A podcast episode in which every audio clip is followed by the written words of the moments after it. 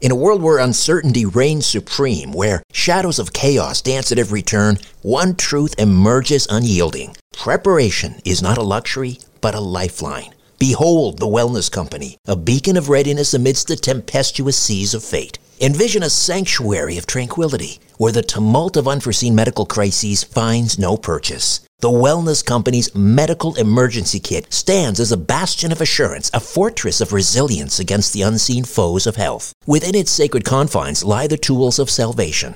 Ivermectin, to ward off the insidious whispers of disease. Emergency antibiotics, to quell the raging storms of infection. Antivirals, to vanquish the relentless tides of contagion, and more. The Wellness Company Medical Emergency Kit is not merely a collection of supplies, it is the embodiment of preparedness itself. Crafted by the hands of esteemed healers led by luminaries such as Dr. Peter McCullough, Dr. James Thorp, Dr. Harvey Risch, and Dr. Drew Pinsky, this kit stands as the pinnacle of safety, the zenith of prevention. These truth seeking doctors have forged a testament to vigilance, a testament to the unwavering pursuit of well being. Embrace the certainty that comes from being armed against adversity. Embrace the Wellness Company, for in its embrace lies the promise of resilience, the promise of a brighter tomorrow amidst the chaos of today. Don't wait for the next crisis to strike. Visit twc.health forward slash strange planet and use promo code strange planet for an exclusive 10% discount. Prepare today and rest easy tomorrow.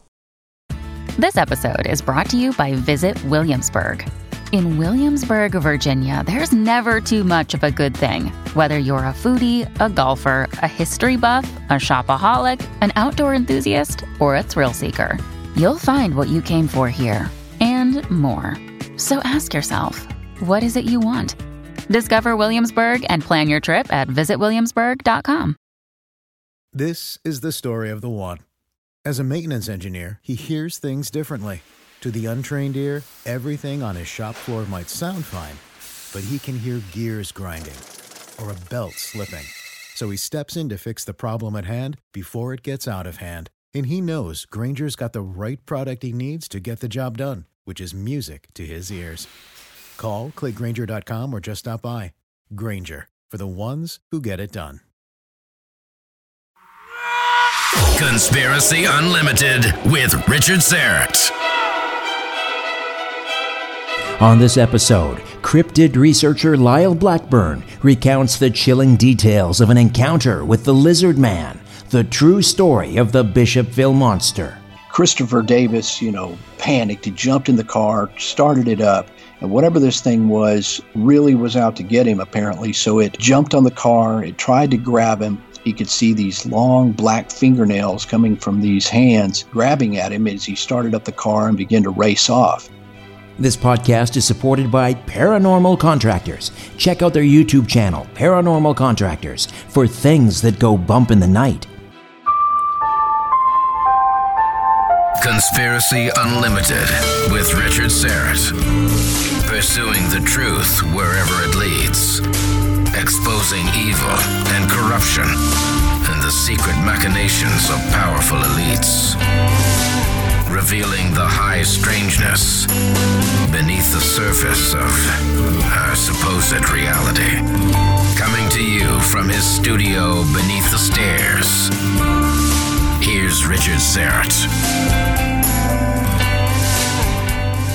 Welcome to your Friday. Lyle Blackburn, the author of The Lizard Man, the true story of the Bishopville monster, is standing by. We have but a few days left here in Greece, and then we'll be heading to Athens Monday to catch our flight back to Toronto. It's uh, quiet now here in Kalamata. Most of the tourists have gone home. Uh, even the feral cats, which greeted us when we first arrived, have made themselves rather scarce. A few shout outs to loyal listeners. Glenn Delves, from Dublin, Ireland writes, Love the show, it's my new favorite. Well, thank you, Glenn. I also strongly agree with your political views. Keep fighting the good fight. I also have two boys, aged 9 and 6. I'm a firefighter paramedic here in Dublin. I listen to the show on my Bluetooth earpiece as I work my daily station duties between turnouts, fire and ambulance calls. Take care and keep up the good work. Thank you again, Glenn. Uh, Mike Stewart says Hi, Richard. I'm located in Duffield, Virginia, and I listen to your podcast on my commute to work and at my place of work. Thank you, Mike. Uh, Peter in San Pedro, California. Hello, Richard. Your shows are tremendous. I listen to you through my TuneIn app. I get your radio program, The Rock and Roll Twilight Zone, and your Conspiracy Unlimited podcast downloaded directly to my Android. I look forward to listening to your shows weekly. You're a great host, and your knowledge is incredible. I'm blushing. Thank you for what you do. God bless you and your family. Thank you, Peter, in San Pedro, California. So, when my one son, North, overheard me saying I'd be interviewing Lyle about the lizard man, he said, Lyle is going to be talking about Mark Zuckerberg? The kid is only 11. I didn't prompt him. He's a very clever boy. Actually, I had no idea Zuckerberg's nickname was Lizard Man. No, this is not about Mark Zuckerberg. It's about an actual lizard type humanoid creature that terrorized a young man and others down in Lee County, South Carolina in the mid to late 1980s.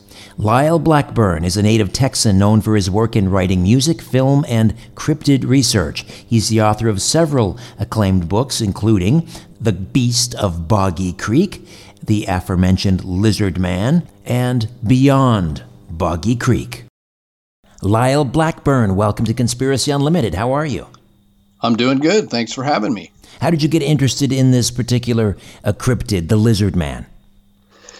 Well, it was one that I had read about in quite a few cryptozoology books over the years. And uh, once I started doing some research and writing books on these subjects, it was one that I wanted to turn my attention to. So I actually was doing what I called the swamp tour. I was going around the southeast U.S.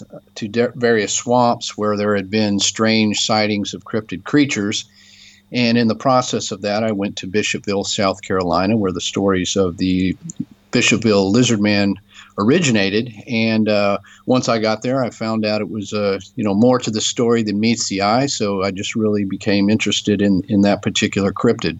And people down there in Lee County. Uh, were they were they anxious to talk about it? Were they hesitant? Did you had to did you have to pry it out of them? Well, I think it's like any of these cryptid cases. You know, a lot of the folks that live in these areas are, you know, completely uninterested or, you know, believe it's all, you know, hubbub. Uh, but there are a few that, that take it seriously, uh, you know, even if it's in terms of their culture, you know, a story uh, from their area. So I found that, uh, you know, uh, there was enough people interested in speaking about it that, that I could get the full story.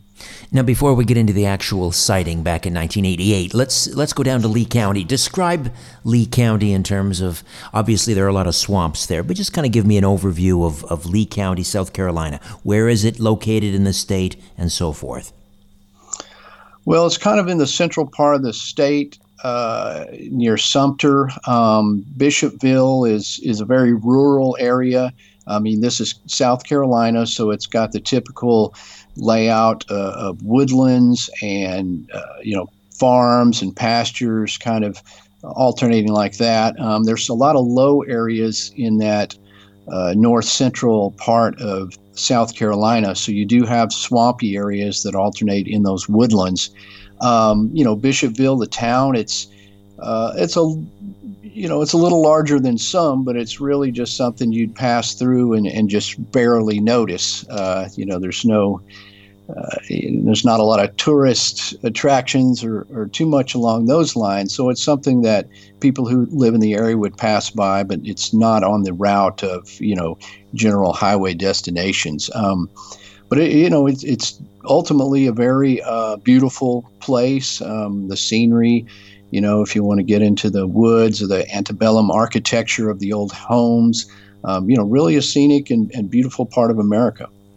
All right, so back to uh, the, the, the case study here, 1988. Uh, what time of year was it? Uh, this all happened in the summer, um, and it kind of broke in, in a various strange sequence. But yeah, it was is mostly around uh, late June and July of 1988. And it starts with a local uh, teenager, Christopher Davis. Uh, walk us through what happened.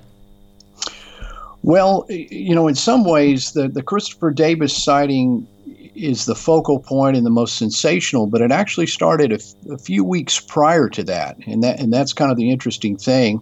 Uh, the Lee County Sheriff's Office there got a call from some individuals who lived near Scape-Ore Swamp who said they got up that morning and their car appeared to be uh, damaged and it looked like an animal had done it.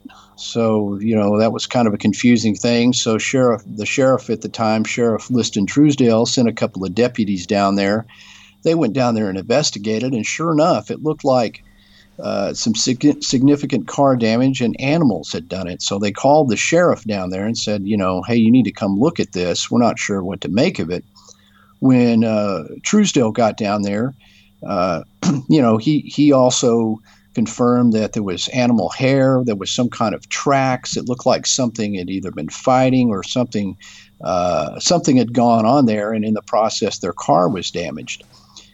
And so, as Truesdale started asking around uh, some of the locals that started showing up and, and, and such, and even uh, some of the local reporters, uh, people suggested that, well, hey, maybe this was the lizard man.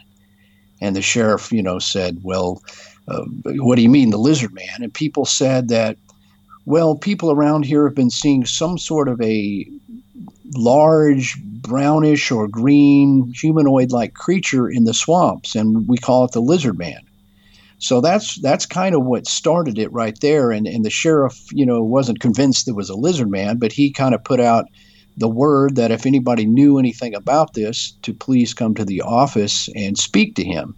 And like I said, in the meantime, the reporters had run run a few articles about the car damage, and that's what ended up getting Christopher Davis to come forward a couple of weeks later. Ah, now before we get to Davis, just a couple of details. Just can you describe the damage to the car? What are we talking about? Dents or scratch marks? Uh, in this case, there was scratch marks. Um, a lot of the trim had been ripped off. Um, uh, the car was, you know, somewhat dirty and dusty, and you could see footprints uh, on the car. Um, and as well, there was footprints, larger footprints leading off into the woods. Um, you know, the car, uh, you know, it, it, it wasn't, it didn't have bite marks or anything like that. There was definitely, you know, dented and, and the trim ripped enough to where, you know, this wasn't just your average, you know, you know, this wasn't a, a dog or a cat just simply jumping on the car or anything like that. This was much more significant. Right, and and you mentioned the presence of some sort of animal hair, uh, as if uh, two creatures that had been in in some kind of uh, a fight. Right, that's kind of what it appeared, and and they they could see that there were what they thought were maybe fox prints or something, uh, in addition to something larger, which. Uh, some on the scene surmised maybe that of a bear, although they didn't look quite like a bear. They just weren't sure, but it looked like, you know, possibly a fox and and some other creature that was larger. So really, the, the there is no connection to the lizard man with this particular incident, but what it did was it served to bring another witness to an actual lizard man sighting to the fore. Is that the idea? Yeah, basically, this this was the first time you know the police heard the mention of of this so-called lizard man, and by the word getting out and and whatever the reporters ran in the newspaper, that's what sparked you know the this whole thing that was about to go down, and that's what brought uh, a young man into the sheriff's office a couple of weeks later. And that is 17-year-old Christopher Davis. What happened right. to young Chris? Well, Christopher came in and he was with his father, and they said, you know, Sheriff, you know, we got something that we feel like you should know. It, it, it may or may not have anything to do with the lizard man or the car damage, but, you know, as we've, you know, talked to people and seen this, we feel you should know. The story that Christopher Davis told Sheriff Truesdale that day, he said that uh, a couple of weeks prior, on June 29th, 1988, he was working late at a fast food restaurant in Bishopville, and it was about 2 a.m. Uh, he picked up some food to go after his shift, and he was driving through the an area on his way home, and he had to go through the area of Scape-Ore Swamp. And as fate would have it, I suppose, he had a flat tire out there and had to pull over and change it. Now, this is not the place you want to get a flat tire. You know, it's, it's desolate. There was only about one house anywhere near out there. There was no place to go. He couldn't walk home. So he was definitely forced to go ahead and change the tire. Just like he in the said, movies, right? Just like in the movies. It, yeah, I mean, it's almost like a horror movie setup. You know, this is this is you know one of those things that you would think is fiction, but you know, presumably real life. But uh, so he said that about the time he got finished changing the tire, he was putting the jack and the old tire back in his trunk. He looked up, and in the moonlight, he could see something coming at him. And it appeared at first to be perhaps a person. It was upright on two legs. Now, at 2 a.m. in the swamp, that is scary enough. Uh, so you know immediately he, he starts to get scared, start to get make his way back into the car, and he said, but as this thing got closer, he could tell that it was not a person. He said it looked to be, uh, you know, brownish or green. It was possibly covered in scales. It was maybe seven feet tall. It walked upright, and he, it had the distinct characteristic of having three fingers and Christopher Davis, you know, panicked. He jumped in the car, started it up, and whatever this thing was really was out to get him, apparently. So it uh, jumped on the car. It tried to grab him. He could see these long black fingernails coming from these hands. Uh, grab grabbing at him as he started up the car and began to race off. In other words, he's got uh, the windows rolled down at this point. Probably, yeah, the, you know, South Carolina in the summer, you're not going to roll the windows up. Yeah, yeah, exactly. I mean, you, they were definitely down, and you know, kid probably couldn't afford a car with fine air conditioning. So, uh, you know, he, he, started driving away and managed to kind of dislodge this thing enough to stay out of its grasp, and it actually fell off of the car, and then he it got up and continued to chase him down the road uh, as he sped up, you know, 20, 30 miles an hour. Uh, it presumably kept up pace and uh, almost got back in the car before he could eventually, you know, uh, get away from the scene. And when he arrived home, he ran in the house. He was, you know, distraught, upset, and his dad was awake. And that's that's kind of how his dad got brought into this because obviously asked Christopher what happened um, and believed something, you know, believed something had happened to his son. So his his father was sort of uh, a corroborating, not a witness, but corroborated, you know, the whole incident. Right, when right. they were telling Sheriff Truesdale. Now, Chris wasn't late for curfew, and so you know was concocting some amazing story. I mean, right? I mean, he was he was not. Uh, there was no reason for him to make up a story. He wasn't late for curfew. In other words. Right, right. Presumably, yeah, there was no would, there was no reason for him to come up with something like this. Um, uh, you know, he he was he worked late. He worked the late shift, so it was expected that he would be home ah, late. Right. You right. know, if he had a flat tire, he had a flat tire. Right. And and did he drive home with the flat tire, or did he actually manage to get it uh, switched before the lizard uh, man attacked? He had just gotten it switched. So, you know, in the process of putting away the, the jack and right. the, th- throwing that uh, blown out tire in the back, that's when when the thing appeared. And, and I should point out, like I mentioned before, he had taken some food to go. And if the window was down, so that's that's something that was there that he did have food in the car um, at the time of the incident. Right. Did he describe the eyes?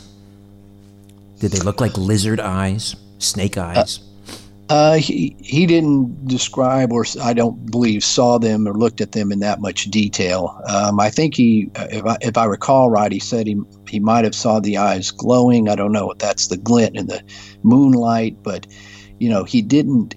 The reptilian part came mostly from the description of the scaly type skin and not so much from you know any sort of snake eyes or anything like that. Right, but this thing was seven feet tall, roughly. Did he describe the build of this? Was it slender? Was it uh, broad shouldered? Describe the physicality, if you could.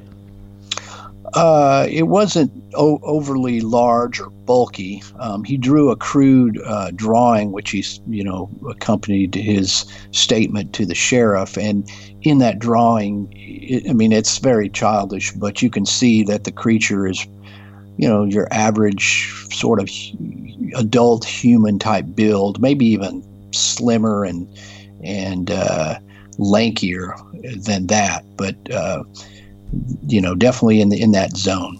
Did it have a tail? No, he he did not see a tail. And how about the teeth? Did it bear fangs? He that he didn't go into detail on that either. Um, I think in the tussle, he you know mostly got the general the general description and characteristics of it, but he didn't you know focus too long on on the teeth. And I suppose he he did point out that the fingers had long black fingernails, but that's because I mean those were coming in the car window. Those were trying to grab him, so he certainly saw those in you know more close and personal. he he must have been out of his mind uh, with fright. Yeah, absolutely, and that and that's why you know again his father took him seriously because you know he, Christopher Davis was, was presumably not an actor, and for him to be that distraught and upset, there was absolutely no doubt that something happened. And even even Sheriff Truesdale, who I visited with at length when I was in Bishopville, um, you know, he he said I the the Christopher Davis was not lying. You know, now whether this was a lizard man or what it was, you know, remains to conjecture, but he said absolutely that that kid was not lying. Something happened. Something traumatic happened to him. Something came after him that night in Scape-Ore Swamp. So he and his father. At what point did they go to the sheriff? The next morning or that very night? Well, it was two weeks later. So uh, they they just you know they kept it quiet, not knowing what to say. I mean, it sounded so fantastic. They weren't like immediately thinking, well, let's go let's go to the police. We're not sure. People will think you're crazy. So they, they kind of just just kept quiet. And it wasn't until the newspaper stories about the car damage and the so-called alleged lizard man kind of came in the paper that that's when his father thought, you know, we we better tell the sheriff about this because you know this could, you know, there there could be more to this. Now, at a certain point, do they administer a lie detector test? later on, about uh, in August, they they did a lie detector test, which was administered by the Sumter police captain, and that that kind of because a lot of people obviously once all this got out and Christopher Davis's story got in the newspaper and it was printed over and over and over people you know were ridiculing him were accusing him of lying or being drunk so in an effort to, um, you know, settle the matter, the uh, they ended up giving him a lie detector test, which he passed. This would be the standard uh, sort of galvanic skin response type test. I suppose so. It, uh, you know, I don't don't have the exacts, but other than the the records that it, you know, they did administer this this test, and he passed. Well, it's Friday. That means it's time for a visit from Christian D. Cadieux, the real John Constantine from Paranormal Contractors, a division of crime and trauma scene cleaners. Hey, Christian, how are you? I'm doing well, Richard. How are you? Terrific. Great to have you with us. In your experience, clearing homes and buildings of unwanted paranormal activity. You've obviously experienced some very unusual things. In one particular case, the job involved a location where some bizarre occult rituals had taken place. Talk to me about that. It was a vacant building. It was being used to perform occult uh, ritualistic practices. What was happening was that uh, when the individuals who were going to occupy the vacant building, while they were performing their inspections and they were experiencing some absolutely disturbing and extremely frightening events from dark shadows moving up and down the hallways to noises that they could not explain from animals, kittens meowing and dogs barking. This is what uh, they were experiencing because apparently at this particular location, the sacrifices that uh, they were using were in fact animals. And uh, we were called in to perform our services before someone came and reoccupied the environment. So this house was being used to perform animal sacrifices as part of some satanic ritual? Yes, exactly. It was, in fact, satanic ritualistic practices. There were pentagrams painted on the wall in animal blood. There were black candles. There was upside down crucifixes as well. And uh, it was extremely disturbing. It was something which frightened, of course, the new uh, potential inhabitants of the property so they were all confused as what was going on and could not explain it and essentially refused to go back into the home until our services were completed and we provided a permanent eradication and remediation of any unwanted presence, especially one as evil as this. Give us a toll free number if people need to reach paranormal contractors. Our toll free number is 1 866 724 0800. Christian D. Cadieux, the real John Constantine. Thanks for this, Christian. Thank you. Paranormal Contractors, a division of crime and trauma scene cleaners. For more information, visit their YouTube channel, Paranormal Contractors, for things that go bump in the night. Richard has tiny talking insects living in his sock drawer. We are bugs, and we are living in Richard's sock drawer. Conspiracy Unlimited. with Richard Syrett. Lyle Blackburn, the author of The Lizard Man, the true story of the Bishopville Monster, is here. We're talking about eyewitness encounters with this lizard type creature in South Carolina. There were other sightings after Chris Davis. When did they take place approximately? Well, um, some of these had occurred previously. Um, for example, once once this kind of started coming out in the papers, and especially with Christopher Davis, you know, once that rather sensational and dramatic and horrifying experience got in the papers, everybody in that area began talking about it. Um, uh, one guy came forward and said that about one year earlier, he had been near the Scape-Ore bridge one night riding his bike, and he stopped there to get a drink. There's a little artesian well that comes out of that, um, the water there. It's fresh water, and he stopped. He was getting a drink when he looked across the bridge, and over there he saw this large uh, humanoid type figure uh, standing in the brush, and it was looking at him. And, uh, you know, first he thought maybe it was a, a dead tree or what, but the thing moved and he definitely, you know, knew it was a living creature. Uh, he jumped on his bike and, and rode off, obviously scared. Um, another uh, gentleman that worked uh, in the area and lived in the area said that two years prior, in 1986, he was uh, building something on his property near the swamp when he saw uh, a very bizarre creature behind some trees, and he didn't get a great look at it. But you know, once all these stories came out, he said, "Well, you know, perhaps I saw it too because." Uh, you know, he'd seen something, and then then after that, there was some other ones. Uh, a a guy that's a, a crop duster, Frank Mitchell, that lived in the area, came and said, as he was taking off one morning out of his little runway, he saw a apish brownish creature of some sort run across the runway and into the trees. So um, those were some examples, and there was some subsequent sightings that went on there for a couple of more months, and even uh, several in the in the years to come. Now, this isn't this isn't a, a local phenomenon. It's just not Lee County, South Carolina. There have been other sightings of reptilian type humanoids or lizard men uh, in other parts of the country that you've sort of tracked, correct? Correct. Yes, they are. Um, you know, there's sightings of these.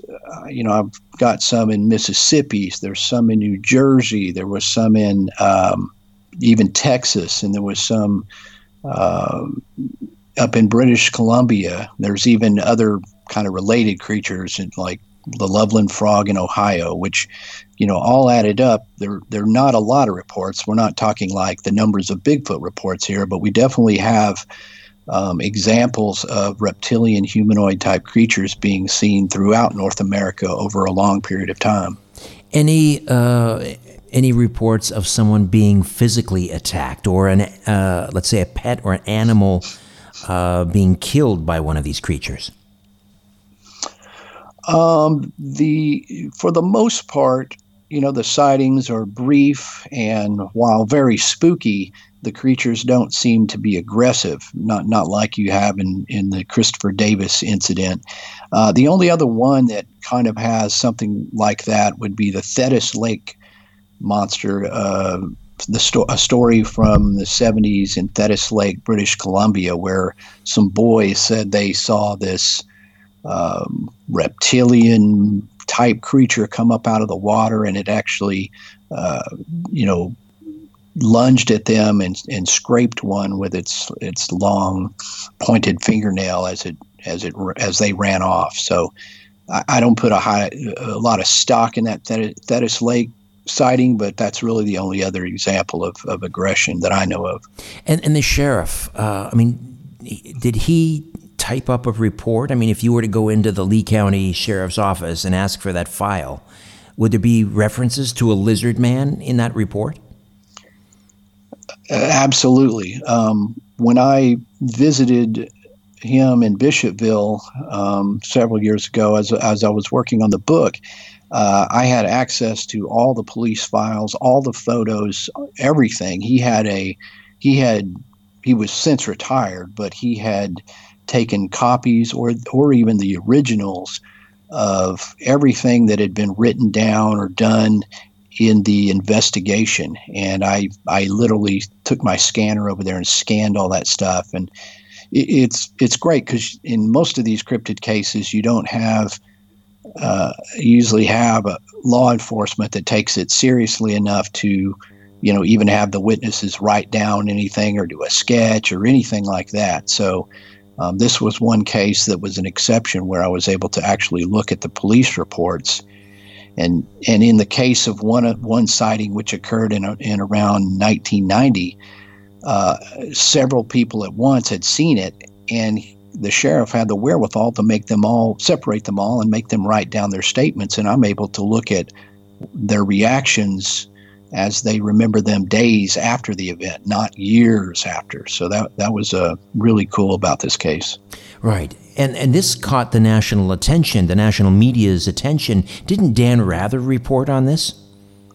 Yeah, absolutely. I mean, this this the Lizard Man case has to rank at the top of, of media frenzy and uh, coverage. Dan Rather from the CBS Evening News um, interviewed Sheriff Truesdale shortly, you know, probably uh, about 10 days after the Christopher Davis story broke. And uh, shortly after that, Good Morning America liter- literally did a live broadcast from Scape-Ore Swamp featuring interviews with Sheriff Truesdale and other things. So it, you know, as well as all the regional and uh, newspapers were running articles, the radio. It was just, I mean, it was just crazy.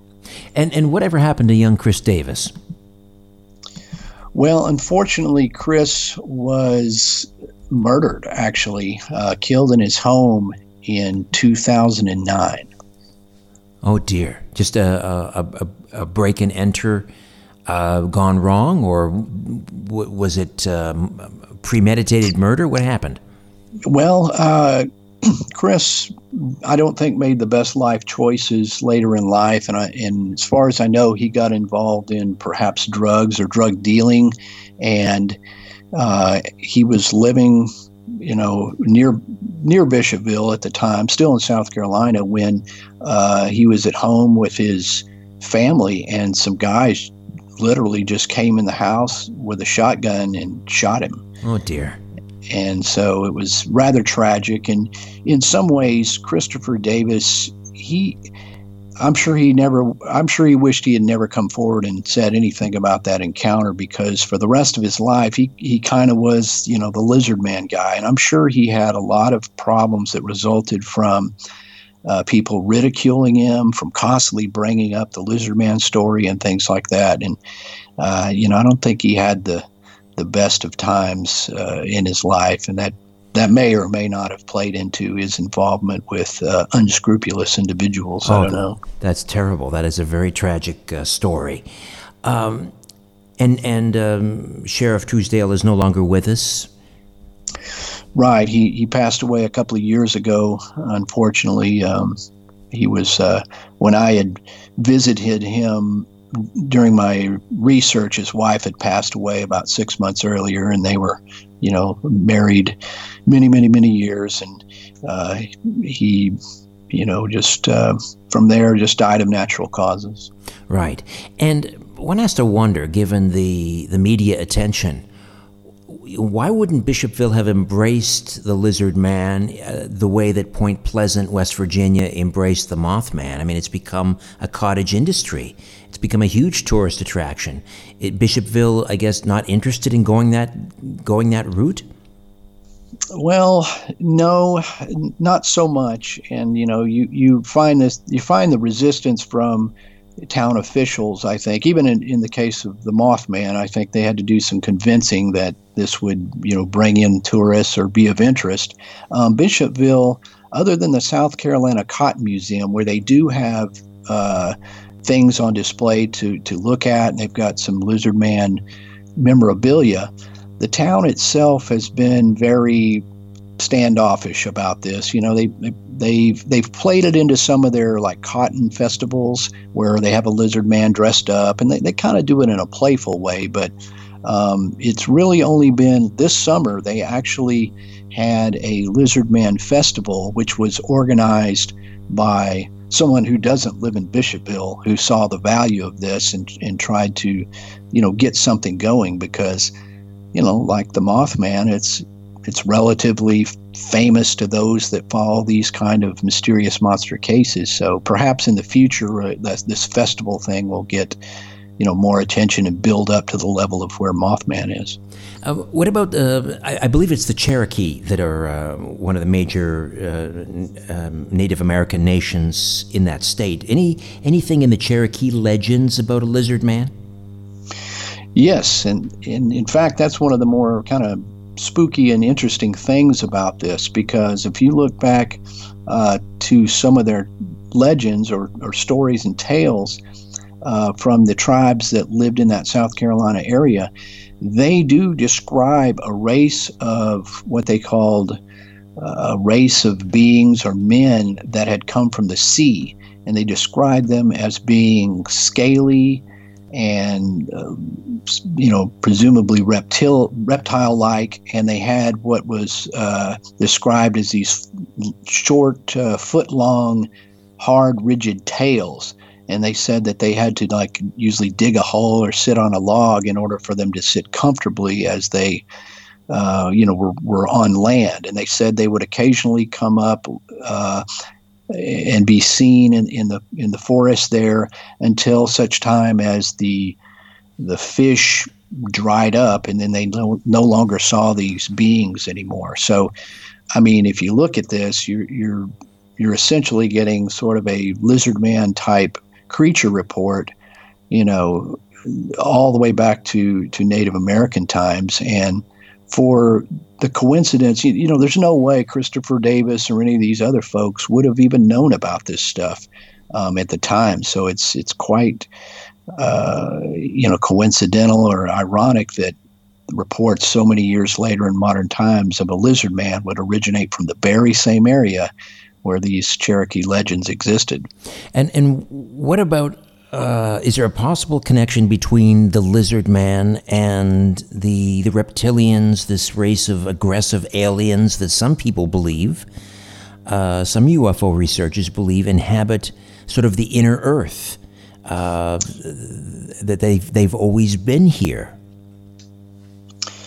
Well, cer- certainly that that comes into play. I mean, when when you in in terms of, of a cryptozoology case where you're dealing with a reptilian humanoid, it's not quite as clear cut, um, and you do uh, have those theories or you know possibilities of the creature being something other than just some some, you know, you know, extant or relic dinosaur of some kind, and uh, the beliefs that the subterranean creatures uh, living underground that perhaps you know surface and would be seen as something to look at in this case. And I kind of researched as far as caves and entrances to the you know to the underworld there um, there there's not a lot of cave uh, caves there in South Carolina so um, you know, but you know, it's all pure conjecture and certainly something that if we presume these people saw something of this description, how in the world do we explain it, you know? Right, right. The problem I would have uh, drawing a connection between this reptilian race of, of extraterrestrials uh, is that this lizard man sounds rather primitive. Uh, and, and the Cherokee legend has, you know, eating fish and so forth. Uh, my my understanding of the reptilian race is they're a fairly you know technologically advanced uh, species of aliens. Is that your understanding? Yeah, yeah, I would agree. I think the fact that this creature, you know, is being seen in a very dreary and rugged swamp-like environment where you would find uh, perhaps you know creatures that that would could stay relatively hidden it would be kind of strange that you know that's where the alien race would choose. Um, i also don't find any uh, corresponding ufo activity uh, you know with the sightings. You know some of these cases you know you have a flurry of ufo sightings or skyward activity and then suddenly people start reporting everything from bigfoot to to reptilians. But in this case, you know, just in my mind, just was very much of a kind of creature from the Black Lagoon in modern times. It was just some seemingly a, a creature of the swamp, and I could find no real connection to extraterrestrials. What are you working on now, Lyle? Uh, a number of things currently, uh, as always. Uh, I'm looking into another sort of famous cryptid case of Momo, the Missouri monster, uh, which next year I'll I'll be releasing a book. I also work with Small Town Monsters, which has done a lot of documentary films of these sorts. Um, I usually uh, narrate those films. We got a new one coming out October 5th called uh, Bray Road Beast about the werewolf type creature sightings in Wisconsin. Um, and I've got a lot, quite a few uh, appearances coming up. And in fact, uh, in a couple of weeks, I'll be a speaker at the Mothman Festival, as we mentioned. So oh, lots of things going on.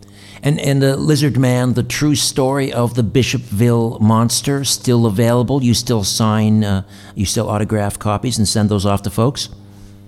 I sure do. If you if you get them from my site at lyleblackburn.com, those do come autographed, and uh, uh, always all my books are available there as well as as the other usual places. Got to ask you very quickly uh, about uh, Monstro Bizarro, an essential manual of uh, mysterious monsters. Do you have a favorite uh, of all of the, the cryptids that you've investigated? Which one in there is your favorite? Well, I think my favorite's always going to go back to the beast of Boggy Creek, the Boggy Creek monster, the Fouke monster, uh, the subject of the old movie, The Legend of Boggy Creek, and that that was something that occurred close to me. Um, I live in Texas, and that was in Arkansas, and that that was the subject of my first book, The Beast of Boggy Creek. So it, it's always near and dear to me because it's it's sort of my uh, my home legend and the one that sort of got me. That's why I'm on here is because I just decided I should write that book, and uh, that kind of got everything rolling. So it's it's the the Boggy Creek Monster is is my guy. Terrific, and and people can find uh, all of your books at lyleblackburn.com. L Y L E Lyle Blackburn just as it sounds, B L A C K B U R N, lyleblackburn.com, and just click on Works and you'll uh, you'll see all of his books there. Beyond Boggy Creek, In Search of the Southern Sasquatch, uh, The Beast of Boggy Creek, and of course, uh, Lizard Man: The True Story of the Bishopville Monster. Lyle, I appreciate your time. Thank you so much. Absolutely, it's a pleasure to talk to you. Likewise, my friend. Be well. Okay, before I say goodnight to the moon over Messenia, I'm going to tell you what's coming up next on episode 116. Hey, this is Tony Merkel, host of The Confessionals, a blog talk radio podcast that brings you weekly interviews with eyewitness accounts of strange and unexplained events. From paranormal activity to UFO encounters to Bigfoot sightings, step into The Confessionals as we explore mysterious, real life stories. Check us out on your favorite podcast app or theconfessionalspodcast.com. And many thanks to Conspiracy Unlimited for having me on the air. I'll see you all on The Confessionals. Coming up next, Brad Olson on sacred sites around Lake Huron, plus strange artifacts in the Antarctic. Until then, I'm Richard Syrett. So long for now.